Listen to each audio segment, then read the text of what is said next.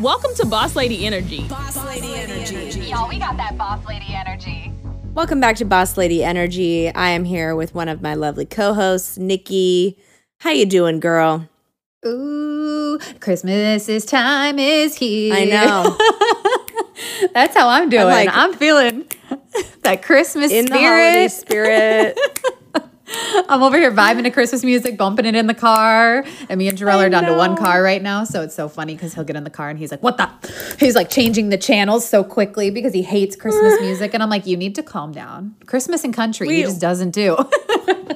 I know. I don't get it. what? Okay, maybe we should get into Girl Let Me Tell You so we can do a catch up and or catch up before Christmas. Girl, let me tell you. This isn't Girl Let Me Tell You like related, but like he hates Christmas music. I remember him telling you that there's black Christmas music that you need to listen to. I remember that a few years ago. which we still haven't played in our house. So I'm actually going to ask him that when we get off this recording because I'm going to be like, "Excuse me, we need to start bumping those tunes then of your Yeah. If, you wanna li- listen if you don't want to bump my tunes, we gotta. But what the hell? Uh, yeah. Chris, Christmas and country. My man does not do that, which sucks because I love country. and I love And Christmas music. I don't know how to win. The yin to your yang. Yes. So what's going on, girlfriend? Uh, nothing. We leave for Chicago in a few days. Um, it's going to be really fun time. Uh, I think I said on a previous episode, we're hosting Christmas Eve at J- Jarrell's parents' house, their new house. So it'll be fun. Uh, we're doing like a potluck. I'm excited. I'm going to make cornbread stuffing, mac and cheese, all the good fixins. But it's weird because Jarrell was like talking about like, should um everyone has to bring a thing and I'm the secretary Yeah. of like their family like like little Oh yeah, you told us have, this. They have like a little council, so they have like a president. My man's the president of the family That's meetings, right. and they I do love it. and they do this thing where they try to catch up and see each other once a month. It's a great way. I honestly am so envious that like my family doesn't do it. Uh, my my mom's Yeah. side, um, or actually my side. Oh my god, that's weird. Anyway, um, Yeah. so he's the he's the uh, he's the president, and I'm the secretary. So I had to like send out my email like, "Hi family, this is where we're meeting this year, and we all need to bring something." So I'm sitting here thinking like we're gonna get the goods. We're gonna get like the honey baked ham. We're gonna get the mac and cheese. We're gonna get cornbread stuffing. We have people on here saying they're bringing Italian beef sandwiches, chicken, pizza, uh, banana What? pudding. Uh, we have a green salad. Someone's bringing a green salad. This is not Christmas food, It's is not it? Christmas. food. Everyone's just like, fuck it, I'm bringing whatever I Yeah. want. His cousin was like, "Should I do a shrimp and crab boil?" I'm like, "What are we doing?" but that's how they do Girl, Christmas. I'll make my staples, okay? Don't worry about that, guys. I'm like, "Don't worry, guys. I I'll sprinkle it. in Christmas somewhere in there, and also bring some freaking tums." Jeez. Every family's different. Every family's different. I remember listening to Van Van's Van Lathan's podcast last Christmas, I think. Yeah. And it was the um last year was the big Pizza Hut like meal deal or something like that. Oh, I yeah. forget what it's called. And Yeah. he was he was Like the so big excited. He got Yeah, and he got that on Christmas. I was like, what? I'm like a ham, I'm like a ham kind of gal. I like like a green bean casserole and Yeah. cranberries, you know, like Yep. kind of similar to Thanksgiving, but not totally. Yeah. I don't know. I I'm I'm not gonna lie. I'm not really looking forward to Chris. Like yes and no. I'm looking forward to Christmas this year, but I'm also not looking forward to Christmas this year. Just the way we're ending the year was a little weird. Um, but other than that, I mean, we're gonna do this Christmas cookie decorating this week. Oh, yeah. Sadly, you're not gonna be here for I that. You you always seem to miss it. I but always that's miss because you go back home. That's that's totally fine. Well, don't you guys do it the night before?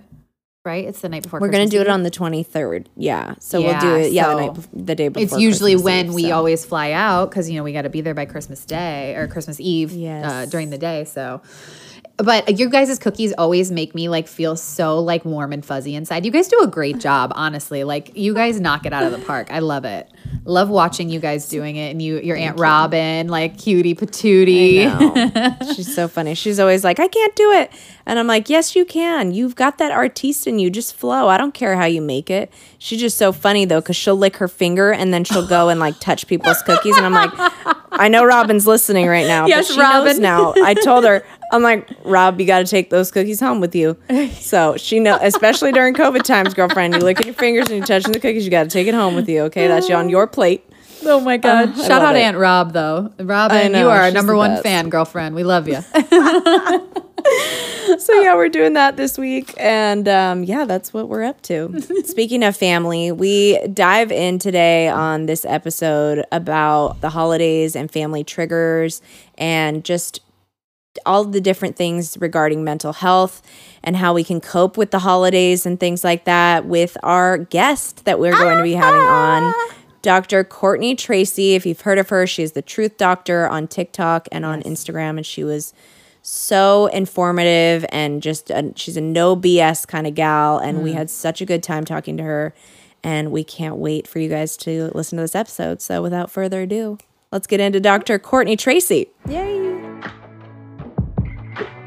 We have a special guest joining us today. Her name is Dr. Courtney Tracy, also known on the internet as the Truth Doctor. Dr. Courtney is a clinical entrepreneur, licensed therapist, and content creator, helping to shift perspectives in people who struggle with their mental health disorders or people who are connected to them. Dr. Courtney's work has been featured on Netflix, CNN, Good Morning America, Cosmopolitan, and the list truly goes on. Dr. Courtney uses her platform to talk about the world through a mental health lens with real, raw, and honest combos that are missing from the world of mental health. So please, we are so excited to welcome Dr. Courtney to the show. Hi, Courtney. Hi, thank you, ladies, so much for having me. Yes, We are so excited to dive in. Yes, we are so excited to have you. And one of the reasons why I think we wanted to have you on before the holidays was obviously holidays are coming up. Holidays, being around family can be stressful. All of these past emotions can get triggered. How do you recommend we help ease situations or avoiding it altogether to have peace? well, if we could answer this question, I think we'd, we'd all be a little bit more prepared for, I think, being alive. Yeah. for the most part. I think it really comes down to it comes down to boundaries, right? Like it comes down, and that's not even like with family members. It's also with ourselves. Like how mm-hmm. much how much did we stretch ourselves during the whole year? And if that is too much, do we realize that we may still be stretching ourselves during the holidays? Like how much are we giving to other people versus how much are we giving ourselves? Um, and are we allowing ourselves to have some fun? I feel like when we're stressed out, we think that the opposite of stress is relaxation, but sometimes it's fun. And the past two years have been really up and down for all of us. And I think we're all actually like pretty upset that we are still in this pandemic for the second time, not just because it's holidays, but because we're going into our third year with everything being the way that it is. Oh, this is so true. Yes. I'm like, uh, I'm pretty sure I'm going to be dealing with stress, and I don't. I my body physically, I cannot do that right now. Um, and I don't know boundaries with my family, so I'm learning that. Dr. Courtney, uh, and how did you how did you create boundaries for yourself with maybe your family or like a, a, a personal experience that you've done that has worked for you to and not hurt other people's feelings? That's a great question because before I learned what boundaries were, I absolutely would hurt other people's feelings. Yeah.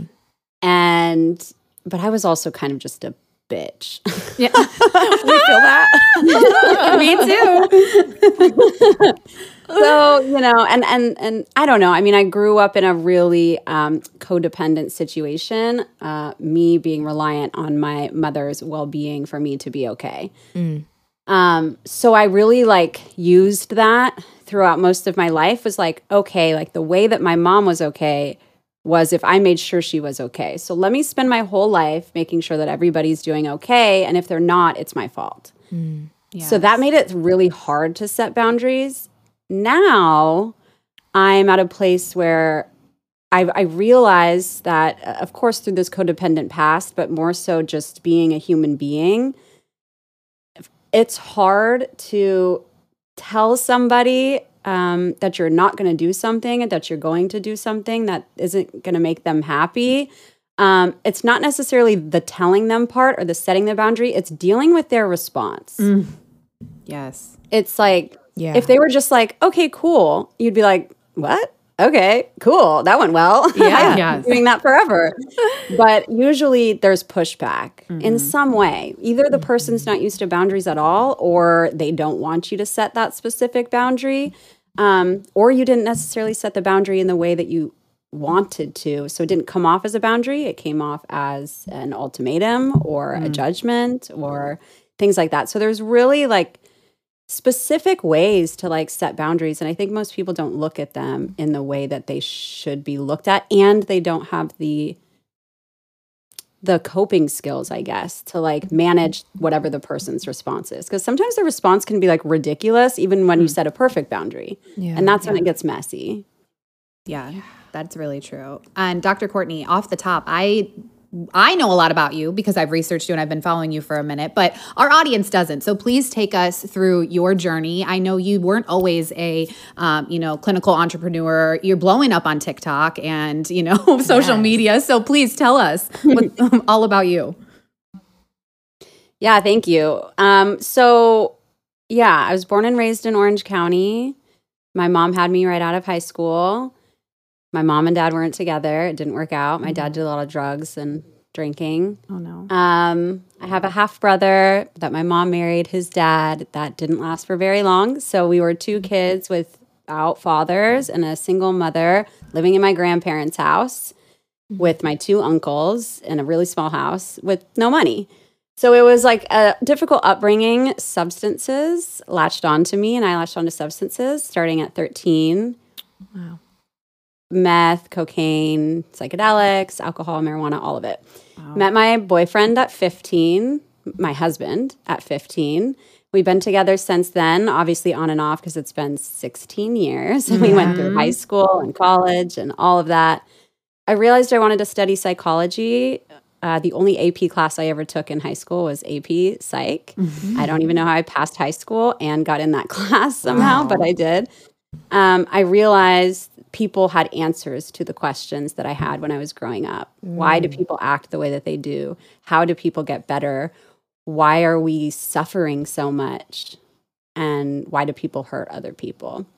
So, did community college, started there. My drinking and drug use really like took off from there. I was finally free in one way, not in other ways. Um, dropped out at 20, moved back home to Orange County, started, broke up with my boyfriend, started dating my like middle school boyfriend. Um, he ended up passing away of testicular cancer at 20 Oh my gosh. Dealt with that, then moved back up to college, got back together with my high school boyfriend, who is now my husband, and went through 12 years of higher education from that community college to a bachelor's to USC master's to a doctorate in clinical psychology. Opened up my own businesses, did IVF, had a baby all at the same time. Wow. Um, yeah, it's been Oh my god! I'm like, like, shit, I have so many questions. You're pretty on young, each too, so Stage what's of the deal? your life, yes. oh, But you know, the- it really, it, it took a turning point when I had my baby, and he was three months old, and we got me and my husband got into a tiff our first night out drinking after not drinking and me being pregnant and all this stuff for a long time. It ended up in an absolute disaster, oh, a public news disaster. His mugshot was sent all over the city that we lived in. We got evicted from our house. Stop. It was like, and then later on, all the charges were dropped. And so it was just a mess, but I got really traumatized. I started over drinking again, even though I owned a rehab. Um, I wasn't working with people one on one. I feel like, you know, that may raise a red flag. I understand that you need to be in a clear state of mind to work with people. Like, please don't come after me. yeah. Um, and so I moved back home to Orange County at the end of 2019 after I was drinking. I had PTSD from what happened, from like, you know, everything from my childhood. I wanted a baby, I wanted a new life. And then this happened. And I was like, I fell apart. So I moved home and I realized I was a mom, a treatment center owner, and a therapist that was struggling with her mental health issues, went back to her traumatic responses, and was trying to hide away. I mm-hmm. realized I was back in my hometown doing the same shit I was doing that made me want to leave 13, 12, 13 years ago. So something needed to change. And I realized that that thing that needed to change was that I needed to be able to live my truth in my life. I needed to be able to say, I'm struggling. Here's what I'm struggling with. And all of my success does not make up for me being a human being. Mm. So I started the Truth Doctor account about one month after I moved back home.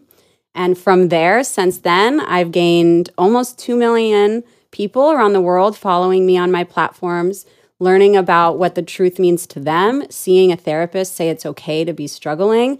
Um, and I'm sharing mental health information in a way that I would have absorbed it back then when I really needed it. The the the non-blank slate, the non-sterile, the non and there's nothing wrong with me and like here's how you can be like me. Like no, we are all human beings. We all struggle.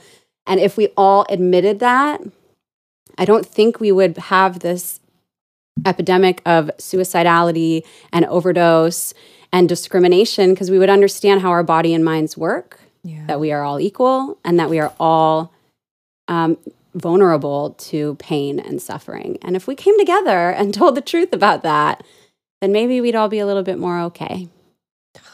Right. We told the truth. Oh, what a concept. I've I know, right? I've had a lot of people in my life who have died of um, overdose, specifically heroin, um, and it is. Uh, I'm from Chicago, so I'm from the Midwest, and and it's drugs and, and and alcoholism and those kinds of you know addictions are all over. But I feel like in the Midwest, like mostly is where it's happening. And I just wanted to pick your brain about that because like you know, I see people, one of the people who happened to pass away was my cousin, and seeing them struggling, um, you know, as someone who also struggled with that when you were younger, how was that? How was it that you can help someone, a family member? I know you've dealt with it probably a while now um, with other people helping them, but as a family member, if I see that, or as a friend of someone seeing that, like, what do you recommend to do to help without, you know, making them more upset? Yeah, that's a really good question. And I was going to say, yeah, it's it's hard because um, when people are addicted, they're running from pain. And they're running from self judgment and judgment that they've received from other people.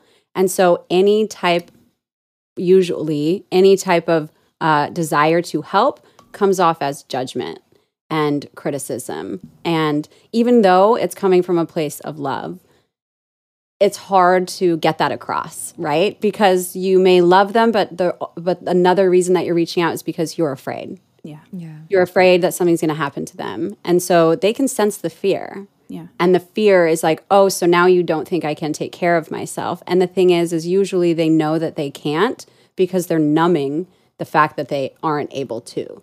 And I think that's like a really hard um, realization for people to come to terms with. Yeah. And like, you know, I think it's really it's really hard. I have a brother-in-law. I've been trying to help him for the past 12 years.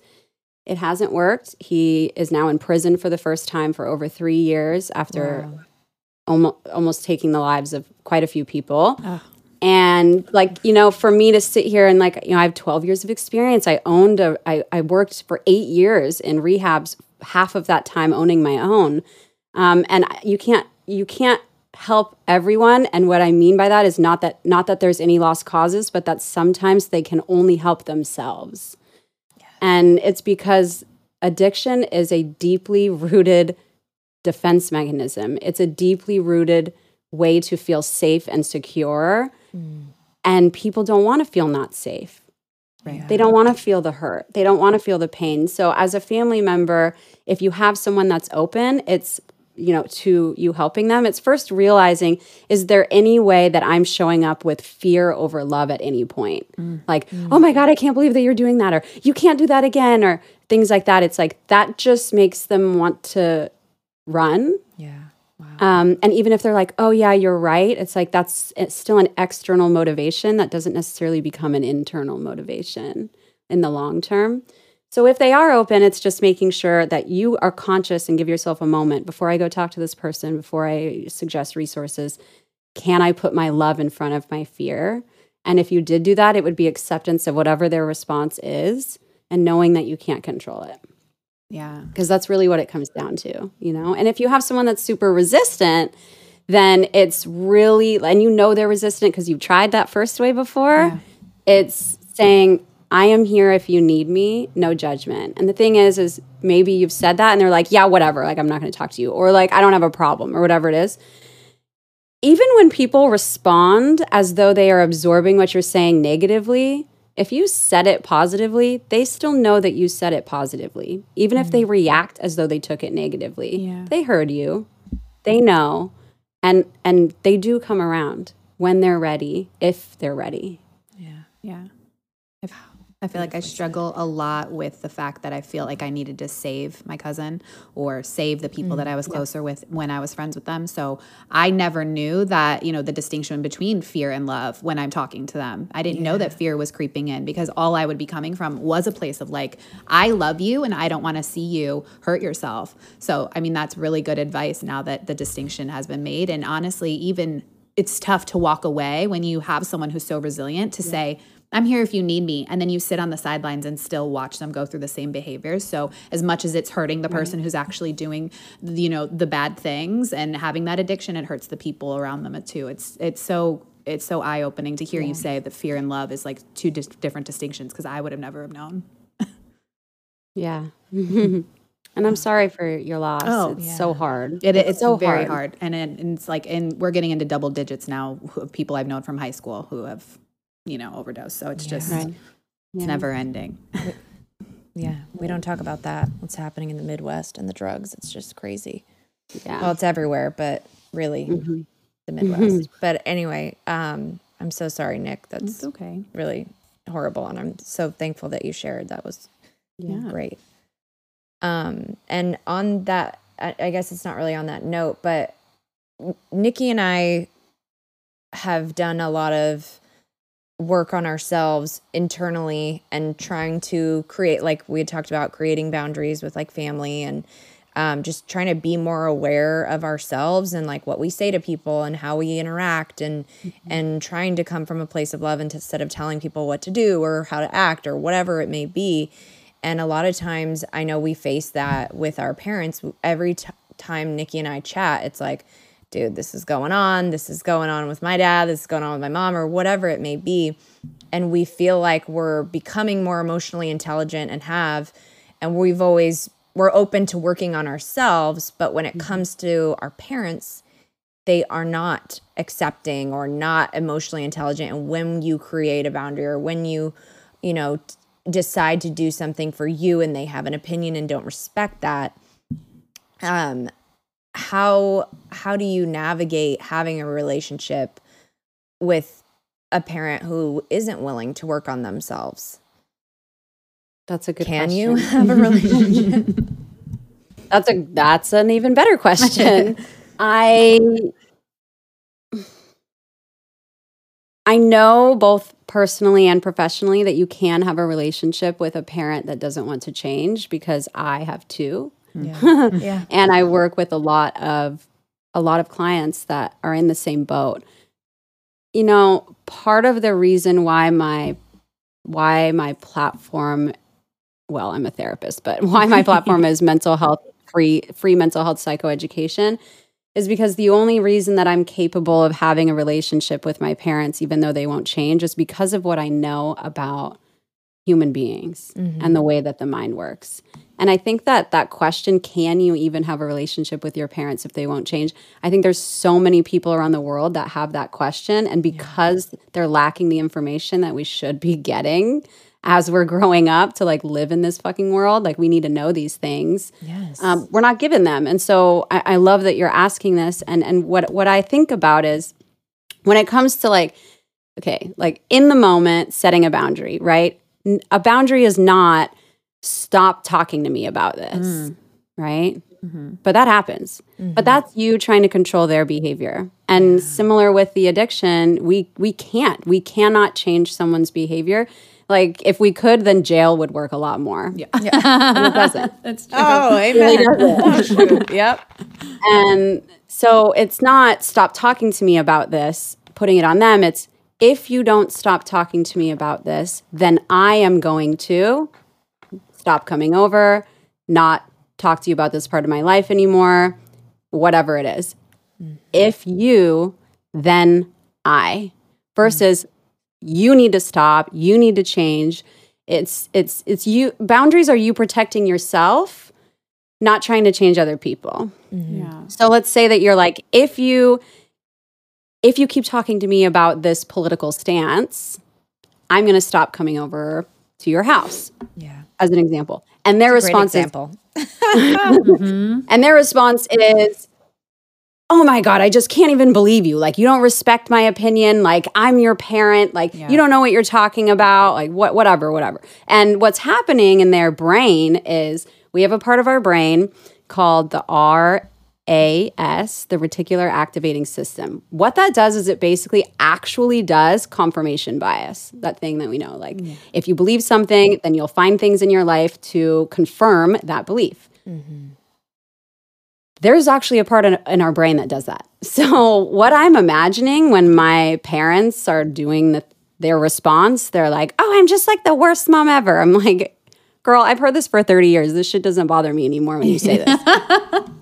but specifically, it's because, and it's like, and if you were, I wouldn't be talking to you right now, like at all. So, like, I know that what's going on in her mind is that, or in her brain, is that that part of the brain is activated. That which is like this belief is different than mine and i don't want to accept it because then then i won't feel so safe. Then i'll feel like oh my god was i wrong? It'll rock her own sense of safety. Right.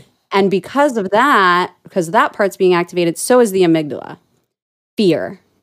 Oh my god is my child distancing themselves from me? Am i actually a bad parent? Was i wrong about this? Like it really creates this sense of like instability in them whoever it is parent or anybody that you're trying to set a boundary with. It's why are they distancing themselves from me? What did i do wrong? Mm-hmm. But but we as human beings we have an, an ego. You know i don't really like the whole it's great but like but there's actual brain structures. Like that's what i focus on more because it's more helpful. It's more like concrete. Like this is actually what's happening. It's not like a metaphorical or a theory. Ego right. in the Right. ether. Yeah. yeah. the ego the the inner child. It's like no.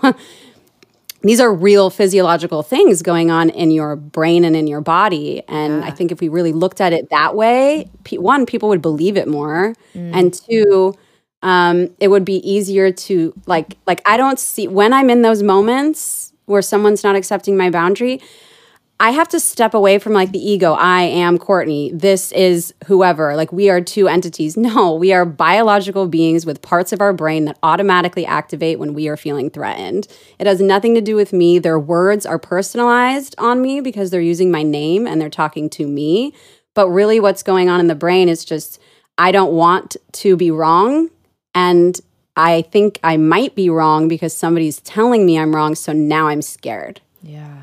So that's what I think about is I just think about this is what's happening when I set an appropriate boundary. If you, then I, or I'm going to stop doing this, or I'm going to start doing that. It's always like from the I. It should be an I or end with an I. And someone responds the way that they respond, I just go, that's why this is one of my phrases. It's okay, well, your unconscious is showing. Oh! Like, Oh, Oh, I can only imagine how my dad would react to that. He'd be like, ignorant, you're ignorant. I'm like, okay, who's ignorant here, sir? But that is Right. not the right response. Oh my God. Wow, your unconscious is showing. And that's the name of my book, actually, that I'm writing right now to explain all of this to each person that reads it. And because, and it's like, how do those brain systems form? Like, you aren't just born with an RAS that believes one side of the political spectrum or one type of religion. Like, throughout your whole life, you are exposed to other people's belief systems, cultural conceptions, your own fears, your own wants, and it creates this, like, this filter of what you think is reality and what you don't and what you accept and what you don't. And so it's just like this whole over your whole life unless you're aware of it and you can be like I'm really being like fucking biased right now. Like I need to chill out, pull back, widen my scope, and make sure that I'm not pinholing my brain into only wanting to look at these few things. Hmm. And most of our parents and most of the older generations, which I'm writing about also, they, we just, one, there was no time. We were like post World War II, industrial, like nine to five Yes. Very like dichotomous gender roles. Like it was just nobody really we lived in a free country, but nobody really like thought freely too much, you know, because things were going better than they were when we were in world wars. And so now it now we're at a point where I think our generations and lower are like, wait, we live in a body. That's fucking weird. How does this thing work? We live in society. It's not really working out. I need to learn about why and like how to do it differently. And then there's like the last piece is like the shit's not working, so we're pushing back. You know? And it's like, "Oh my god, you're so entitled and you're so disconnected mm. from your family." And it's like, "No, my family is disconnected." And I mm-hmm. am entitled to the things I'm searching for, you know? Yes. So, yeah. As a human See being, people as brains. Yeah. Right.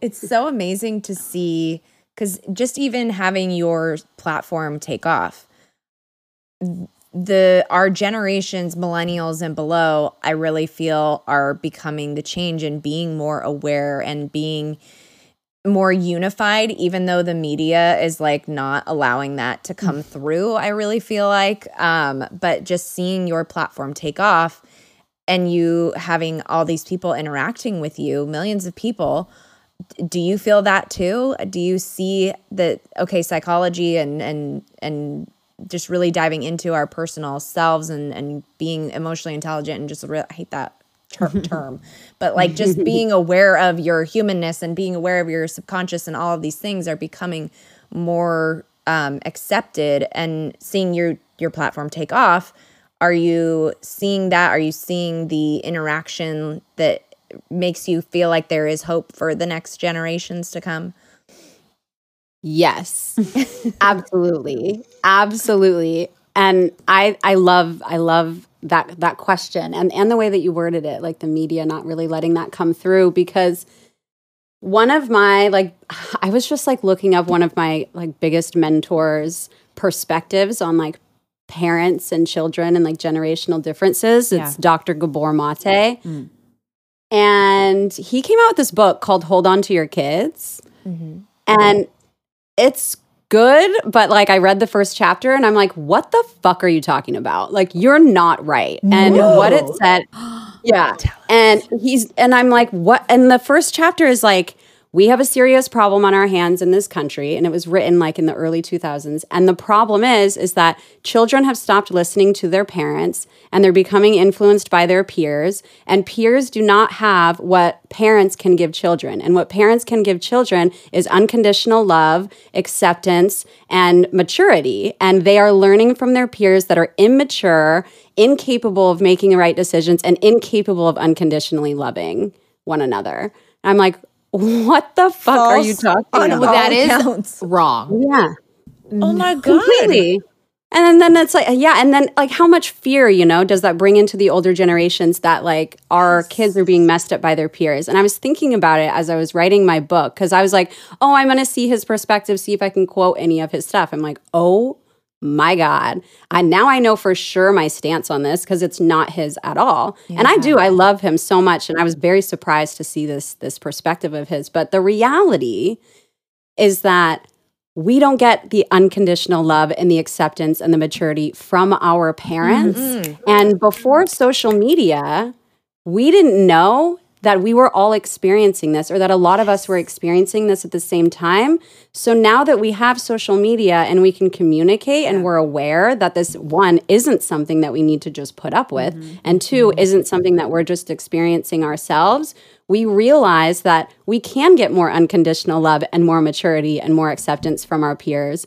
So I fully believe in the younger generations or our, our millennial generation and younger because we I mean, look at some of the shit that we've done. Even like the most trivial bullshit, like on TikTok, people like buying all these tickets for like a Trump rally or whatever, and like he thinks it's sold out, and oh, like yeah. it's not. Like, But that's how we came together and we almost broke Right. down the system of with doing the cryptocurrency. Like know, all of this right. stuff, like people buying stocks of the what was it? like the AMC Robinhood or and Ro- yeah, GameStop. Yeah, like GameStop. That kind of thing. like, and it's like watch you know, yeah and and and honestly i'm really like not a biased person. Like i understand why. I can see why the human brain in each person will pick one side or the other right? Like i just understand how people can do that like mm-hmm. literally what's going on in their mind wh- which side do they feel most safe on and why based off of like what they grew up with and all of that and and and and honestly it could have been the reverse somebody could have done you know huge groups of people could have done that with biden too. It's just the point is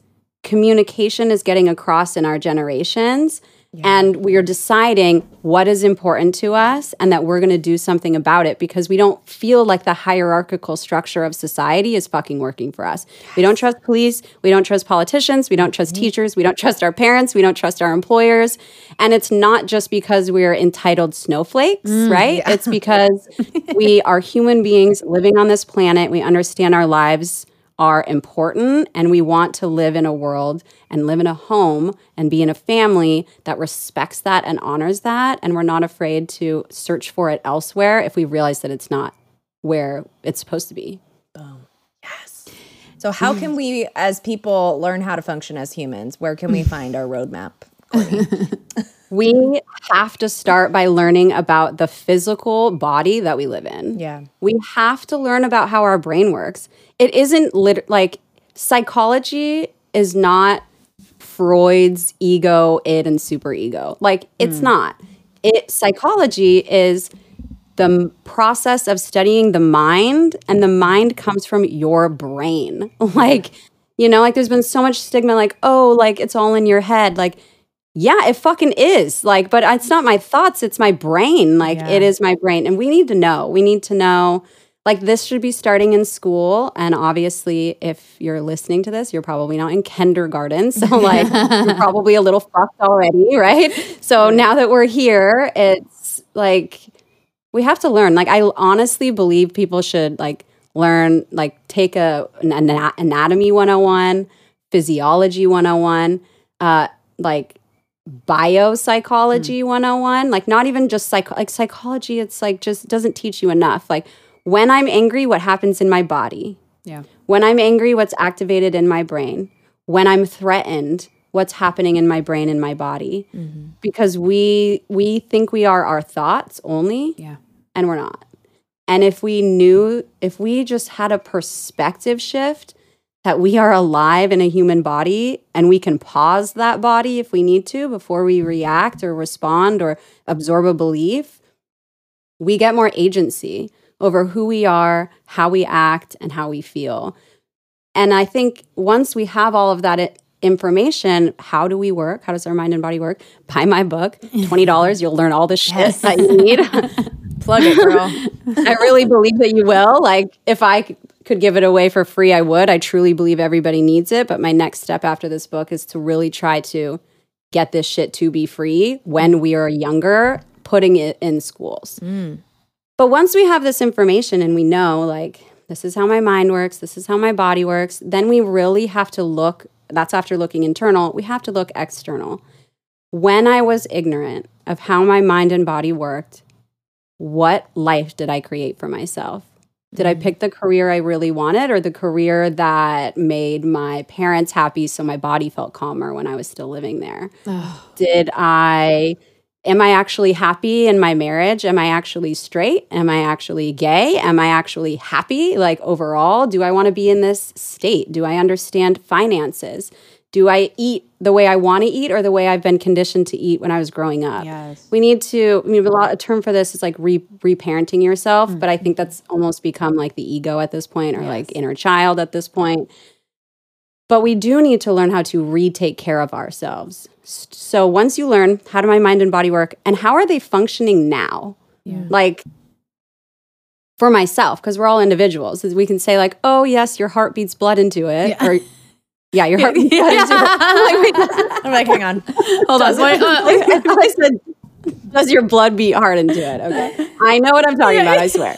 Um, but then it's like, but like, you know, like go get a checkup. How does your body actually work? Right. And then you want to figure out how does my mind actually work? So, like from the outside, right? So, do I drink enough water? Do I eat enough food? Do I get good sleep? What's my level of exercise? And then, what are my relationships like in the world around me? What's my perspective on money? What's my perspective on sex? What's my perspective on career, success, failure? It's reprogramming yourself mm-hmm. to be who you want to be and feel how you want to feel outside of the way you've been feeling and who you've been before you had a conscious choice to do something about it. You put So it so listening to you like simple. You put it. You literally break it down, and that's why they probably called you the truth doctor because you just get straight. You're a straight shooter. You get straight to the point. Straight shooter. but for me, when it's I struggle because something you had said was, you know, the way you were brought up, the way that you were taught, and then you're dealing with parents who haven't seen you evolve. Like they haven't, they still see me as their little girl. So when I am saying, oh, I want to do this or I want to do that or whatever, and then they have their feedback that they want to give me, or they say, you know, you really shouldn't do that, you blah blah. I'm a recovering people pleaser, and I still have these hard times of creating these boundaries with my parents. So when I'm learning from you, and I've done a lot of work on myself of learning how I don't want to be living my life anymore, what do you recommend for someone who, like me, is a recovering people pleaser and like I don't know how to tell someone no, or I don't know how to take that and say, I'm going to do this? Mm-hmm. Well, I think that people. Thank you for sharing that. I, I um, I you know, something that people say to me is like, um, and along the same lines is like. Uh, I, I can't, I feel so, uh, or this is so out of my control. Like, let's say, like the pandemic, for example. I just want it to end. It's almost like I just want my parents to change. It's like, well, there's a lot of fucking variables that are going to go into both of these things, and you are not the only one that can make that happen. Yeah. But it's like I, you know, I wanted, I wanted to change. I wanted to change. Like I, I can't handle the fact that I cannot control the outcome of this. Mm. And what people don't realize is that we do handle things out of our control all the time. When a light turns red, when a store is closed, when somebody doesn't answer our phone call. We are actually exposed to many things out of our control, but we don't label them as out of our control. So then when something happens out of our control, we feel completely incapable of handling it. So you can apply that also to I'm not good at saying no to people. It's like, okay, well then don't jump to I need to like get used to telling my parents no. Say no to the small things. Like I don't even know. Like like um if somebody prefers to call you and you want them to text you, oh no, if you could just text me instead. Small little things. small little things. Even saying no to yourself. Like I really want to eat this thing or buy this thing, but I shouldn't. Yeah. You know, and and uh, by eat by eating this thing, it's like you know what? Let's say like a fifty dollar piece of cake. You know, I'm not talking about diet or anything. Yeah. Like just Yeah. something where you're like, I shouldn't do it. like you just you can be like, that's a fucking expensive piece of cake. but it's like you can you can say no to yourself, and you mm-hmm. just small little things, and you start to build up your resilience. And honestly, you're probably already doing it. So maybe it's just recognizing when it's a no, when you're actually saying no and you didn't even realize it. Because that's going to teach your brain to attach the feeling of success one, I did it, and two, comfortability. So if you feel like you can be comfortable and successful in saying no and you build that up in intensity over time, then it's going to honestly feel like a breeze eventually, like even if it feels really hard right now. Yeah. Mm. Okay. well, 2022, the year of saying no for us. Yes. okay. Courtney, you are a therapist. Obviously, we've talked about that, but you're also a recognizable face now on social media. How are you staying centered and keeping your, you know, anxiety or fears or just maybe it, there's comments that are rude? Like, how do you keep yourself in check and not spiral in this world that you're in now? That's a good question. I really think again it just goes back to knowing how my knowing how my mind and body works and then I know how other people's work. if someone's like, "Oh, a therapist shouldn't say fuck." It's like, "Well, who told you that you couldn't say it and for how long?" Yeah. Like Yeah. You know? She's so It's sassy. like, I She's still that- so I know, sassy. but like, but like, it's not even sassy. It's just like straight up. Yeah. Like, well, who told you that? Because you should be able to say it too. Let's fuck, fuck, fuck, fuck, fuck. Just say it. right yeah i just know that that well i think the biggest thing and and i say this a lot and some people are like what the fuck and other people are like oh yeah i totally get that nobody knows me nobody really knows me Yeah. not even my husband not even my son because the way that the brain works is we we all have a different perception of every single person we've ever met and every single person that has ever met you thinks of a different you. So the you that you are, nobody can ever know and nobody can ever judge, even the people closest to you. So like they're like like take celebrities for example. When we think about Bradley Cooper, we think about the Bradley Cooper we see in movies or on the red carpet. We don't really think about Bradley Cooper taking a shit Yeah. do we? Like, but he does, or wiping his nose, or being upset, or deciding between fucking soda or beer, what, Right. whatever it is, you know? Like, we're all human beings, actual human beings, and we usually judge human beings when we are only taking in a very small aspect of who we actually think that they are, and even who we think that they are isn't actually who they are. So I just feel protected, like it's what either way it's other people's stuff being put onto me and even if they are accurate they're only judging a really small part of myself hmm. and i also think the last thing i'll say on this is like i would be comfortable living in a studio mm. like with nothing as long as i had my family. And so i don't feel threatened. Like even if all of my platforms went away like I am not attached to success or mm. fame or or material wealth in any way. So I just feel like you want to take it all away from me, you want to like cancel me if I ever do something wrong, like that's okay because I'm still alive on the planet in this universe and I don't know why I'm here and I don't know why you're here and like we're all just trying to figure it out. And so I just don't take it so seriously the only thing I take seriously is the suffering of other human beings, and everything else can just take a back seat. Well, we're going to switch gears. We do a portion on here. It's our Mm-hmm. pop culture segment. It's called When I Sip. It's pretty similar to your YouTube therapist reacts videos. So, our first celebrity we want to ask you about is Britney Spears. So, obviously, our girl Brit was recently, you know, released from her conservatorship after 14 years. Um, someone else controlling her. Uh, in your expert opinion, though, what do you think the future holds for our girl? Honestly, oh, okay. So I'm going to start by saying um, I am not diagnosing her and do not know all of the variables that I need to know in order to make this analysis. I'm not sure that she's going to ever be okay again. And that's, but at the same time, people can change and people can grow. The problem for Britney Spears is that she's Britney Spears. Yes. It's that she will never even know her own name as a neutral statement. Mm. Yeah. And that's going to be really hard for her to hold an identity that is separate from all the pain and separate from all the fame.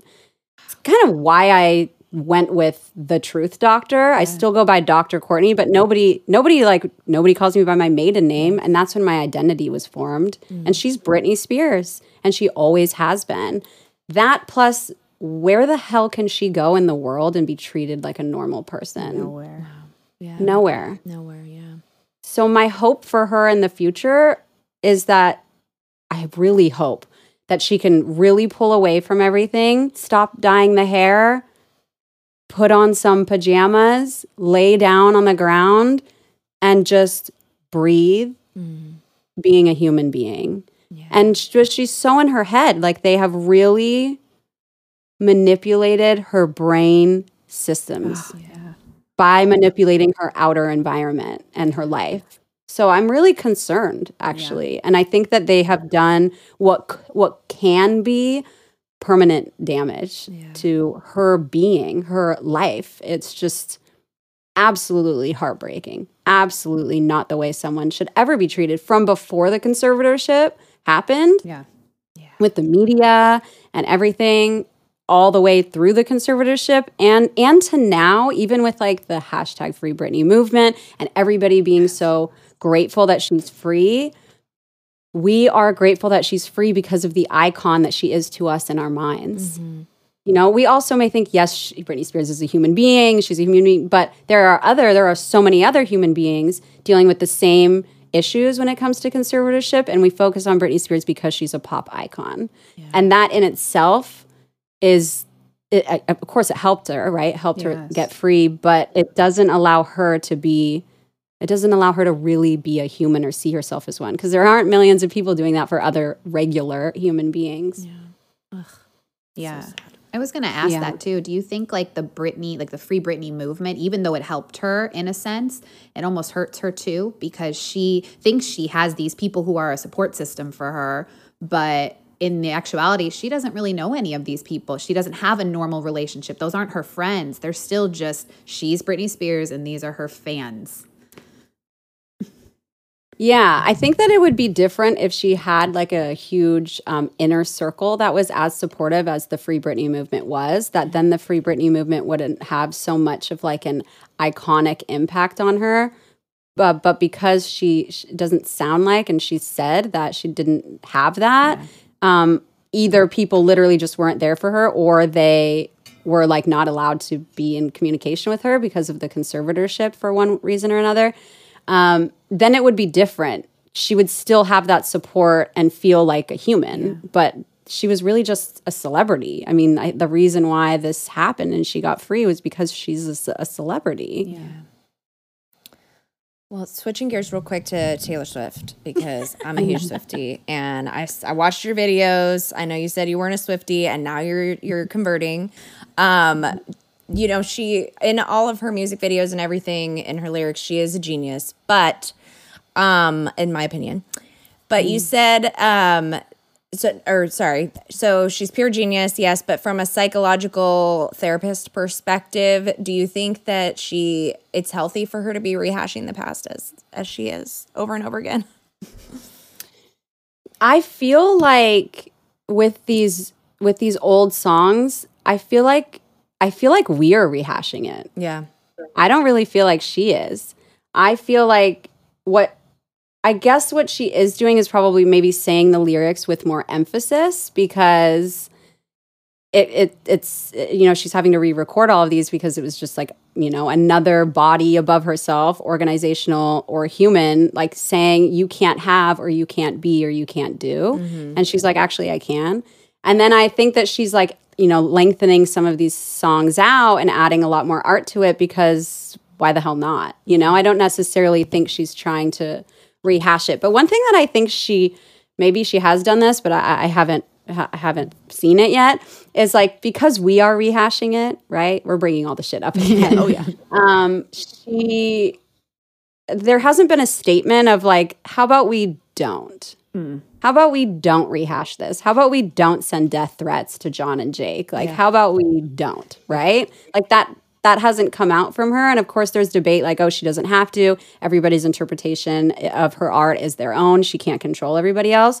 That's true. And you can always put a disclaimer or a recommendation. So like I don't know. I think that'd be good for her to do, but I don't think she's necessarily like hashing it out herself. Plus, it's her music, you know? Is she like, oh, I'm not heartbroken anymore, so I have to pretend like the song doesn't exist? Like, no, he broke my heart and he's gonna have to deal with it because it was like a platinum hit. and i'm gonna monetize off this shit okay thank you so much right. Oh. Well, we know Okay. that you have to go soon, but one thing we did not touch on was something you've been very open about, which is your diagnosis with borderline personality disorder. Um, Kristen uh, actually recently um, had a family member who was diagnosed with this. So, could you please elaborate and maybe tell everyone what borderline personality disorder is and how has it affected you? And you're, you know, you're a therapist who suffers from this. So, how are you able to help people when you're, you know, suffering? Yeah, so borderline personality disorder is a cluster B personality disorder that has symptoms of intense um, emotional dysregulation, impulsivity, um, uh, severe anxiety, some just overall, it's like impulsivity, self injurious, sometimes self injurious behavior, and it's all related to the inability to manage your emotions. but it shows up in two different ways. There's outward borderline personality disorder where like you're just super angry and like you'll hit other people and you'll yell at them and blame them. And then there's also quiet BPD where it's the opposite. It's I'm going to implode instead of explode because I can't deal with my emotions. I don't think anybody else can deal with them either. And then there's a mix of both. Like for me, the only times I explode, and I rarely do now, is with people who have hurt me in the past. So my mom and my husband. Everybody else gets quiet, Courtney. Everybody else gets, oh, let me do whatever it is that you want and that you need. Um, and that can confuse people sometimes. Like anybody, people that have BPD, people that are in relation to people that have BPD. But, you know, I think when mine my BPD is a, a, a, result from complex trauma when I was younger, and so I think for me, what I and through complex trauma, you're often really capable of compartmentalizing. Like, here's my pain, here's my life, because that's the only way to survive. Mm. So when I work with people, I'm extremely good at compartmentalizing. I am objective, I am calm, I am pleasant, and I can truly um, interpret what it is that they're saying through their own lens, add my clinical two cents, and help them. Then I help myself afterwards, right? And the things that helped me mainly were coming from a Buddhist perspective or any type of Eastern philosophy of non attachment and non aversion. Because mm. that's really what it is.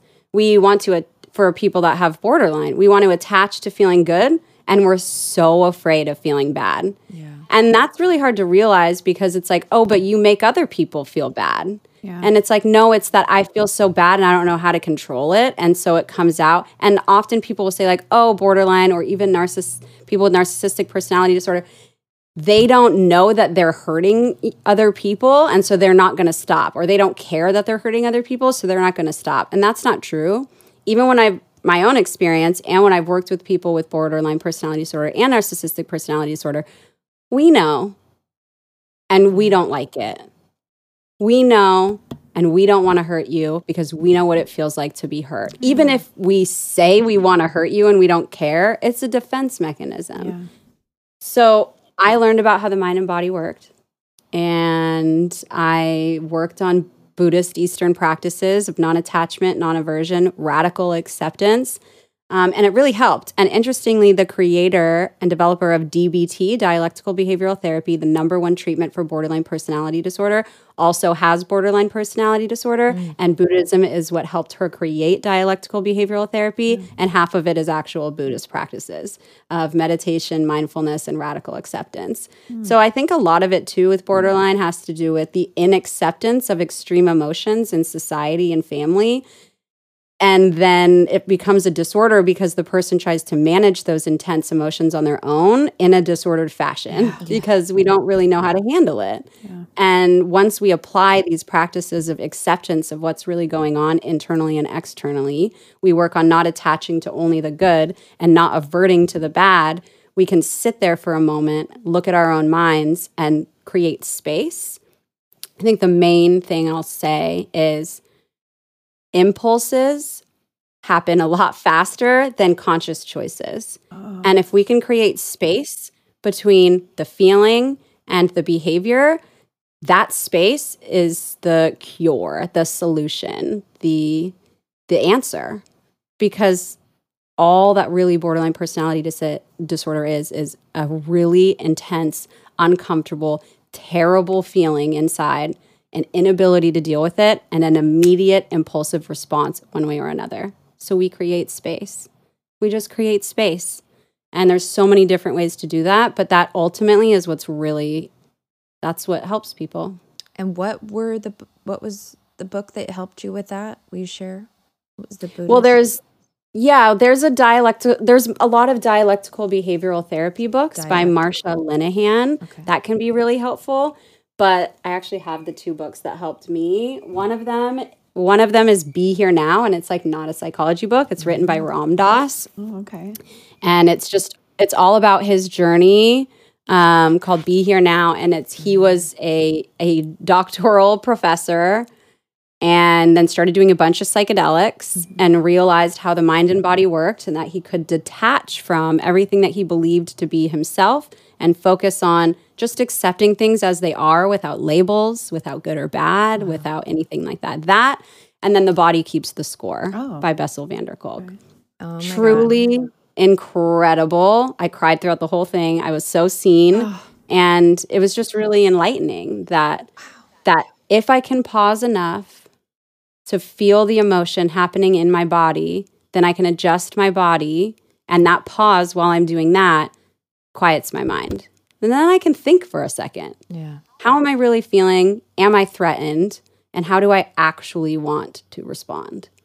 Thank you so much because this I'm going to buy one of these for this person for Christmas because it doesn't seem like it's like a therapy thing because I think that this is an older generation person so I think therapy scares our parents generation. Mm-hmm. I don't know why but it is like you said they didn't have time. Anyway, that mm-hmm. is wonderful. And then also Courtney Dr. Courtney, when is your book coming out?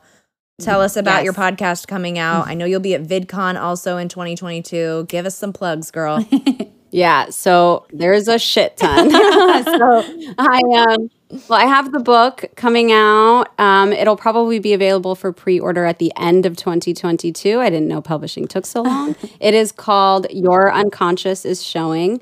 I also have a charity called Your Unconscious is Showing, an album called Your Unconscious is Showing, and a podcast, Your Unconscious is oh, Showing, all launching at the same time at the end of next year. awesome. Then my my podcast, the Truth Doctor Show podcast, I, I, something like that, is coming out in February, and I'm gonna have episodes of just like the truth about this, the truth about that, all mental health related.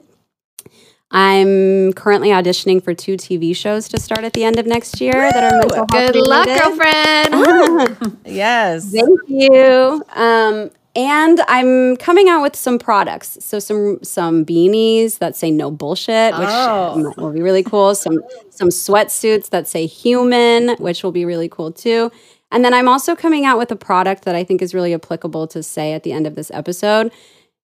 I and during Father's Day this year, I got into a huge fight with my husband because I have severe anxiety and he knows I have severe anxiety and he was treating me in a way as if he was that he was acting like I wasn't his wife that had severe anxiety.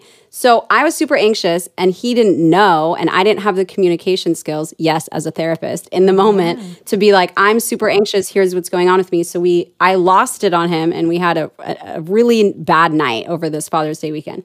We turned that into a product. So many people have to go to couples therapy or family therapy to have to know what questions to ask the person that's struggling. And the person that's struggling usually has to go to therapy to find the language to explain what's really going on for them. Mm. So i'm coming out with a 50 question card deck that's called in this together. And it pulls 50 questions that a therapist would ask in the middle of two to four people specifically about specific disorders. So the first one we're coming out with is anxiety. There's questions on how to learn about it, how to listen to the person that has it, and then how to connect a plan for how you guys can work together and be in this together in terms of getting better. Mm-hmm. Anxiety is going to come out, then depression, then personality disorders, addiction, trauma, eating disorders. A new edition every 6 months. So people can actually learn and not have to pay hundreds or thousands mm-hmm. of dollars to just know what am I supposed to ask and and and can I have language for the answers? So every card will have a QR code for the person that has the disorder who can cl- go to the QR code and it'll say when it's like one question it's like what are some coping skills that are helpful for you that I can do with you? The person might be like, I have no idea. Scan the QR code. Here's a list of 15 that you can choose from and talk about together. Mm. 50 of those.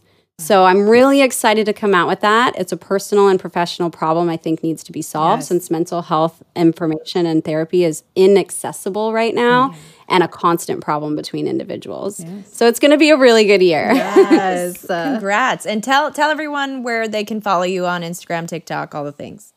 Mm-hmm. Yes. So thetruthDoctor.com and then mainly TikTok and Instagram at the period truth period doctor. Yay. Thank you so much, Thank much, you. Dr. Courtney. This has been wonderful. We appreciate you. You're welcome. Yes. So that was our guest, Dr. Courtney Tracy. You guys, I think I fell in love with her during this episode. And I think I fell in love with her because, like, she just is such a straight shooter like me. Like, I cut through a lot of BS. Like, I am just, I don't have time. I don't have time. And mm-hmm. she's spent the time. I mean, you guys heard all of the shit she went through in her life, all of the trauma, all of the triggers that surround her upbringing, and you know, uh, uh, going in with her, you know, not growing up without a father and a father figure, and you know, her mom, the the traumas and triggers she had to deal with with her mom, and it's so it's so relatable and so similar to what we all have experienced, maybe in different ways. But we also, she mentioned in the episode, we all were experiencing same, same things, and social media now has opened the floodgates for everyone to kind of commiserate together in a sense to talk about it to make these things more aware um, and more more well known in the generations above us because they just they don't they don't understand they don't understand Yeah. They don't. It's their generation, that's for sure. Yeah. And I I loved the um her talking about setting boundaries because you and I talk about this all the time. All the time. Um, and how difficult that is with family.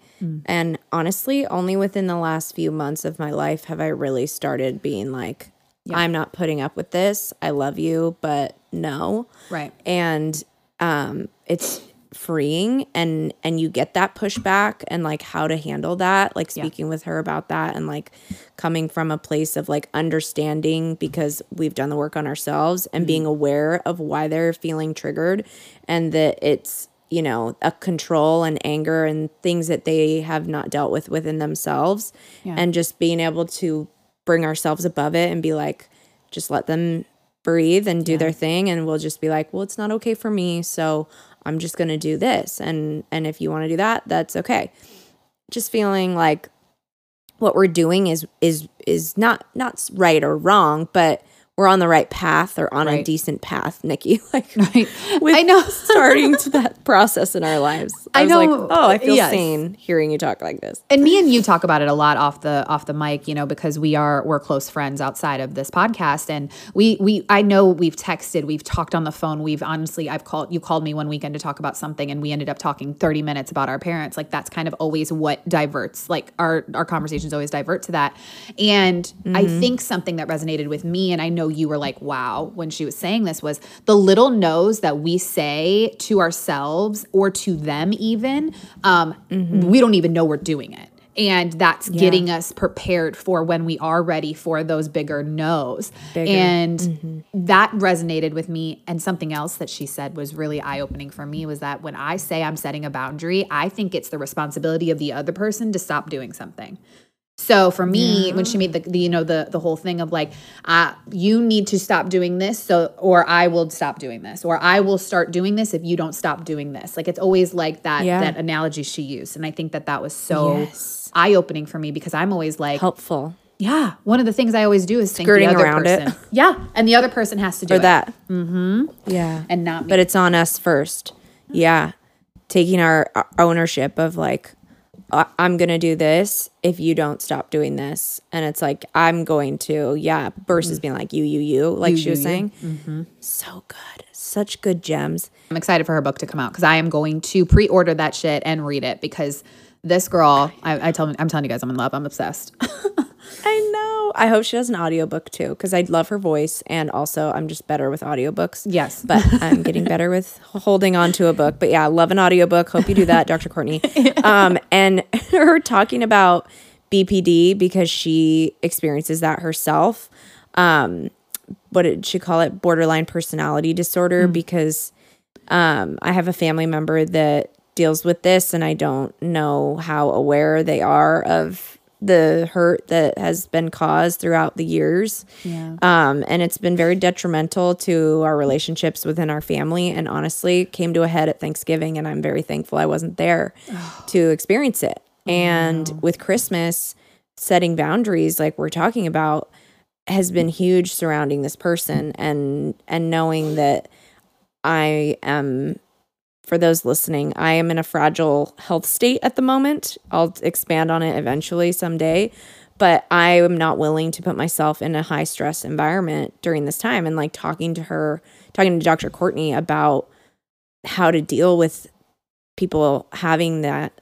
um, or just you know having a name to put on the way that these actions have impacted our family um, it's kind of nice so it was very it's very synchronistic that this happened and we were able to speak to dr courtney because i just found out recently um, that bpd runs in my family Yeah. so very eye opening, and I am very very thankful that she came on. I hope she had a good time because I felt like we all really clicked, and it was Yeah. it was good. It was very eye opening and perfect timing for right before the holidays.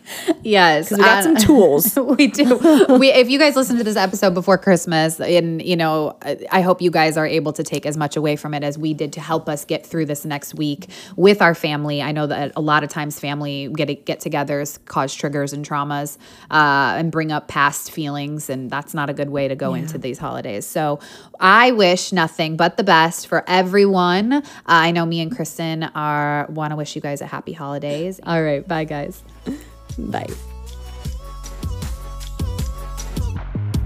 Start your week off with some Boss Lady energy every Monday. And send us your suggestions for future episodes. Slide into those DMs. And follow us on social media at Boss Lady Energy Pod.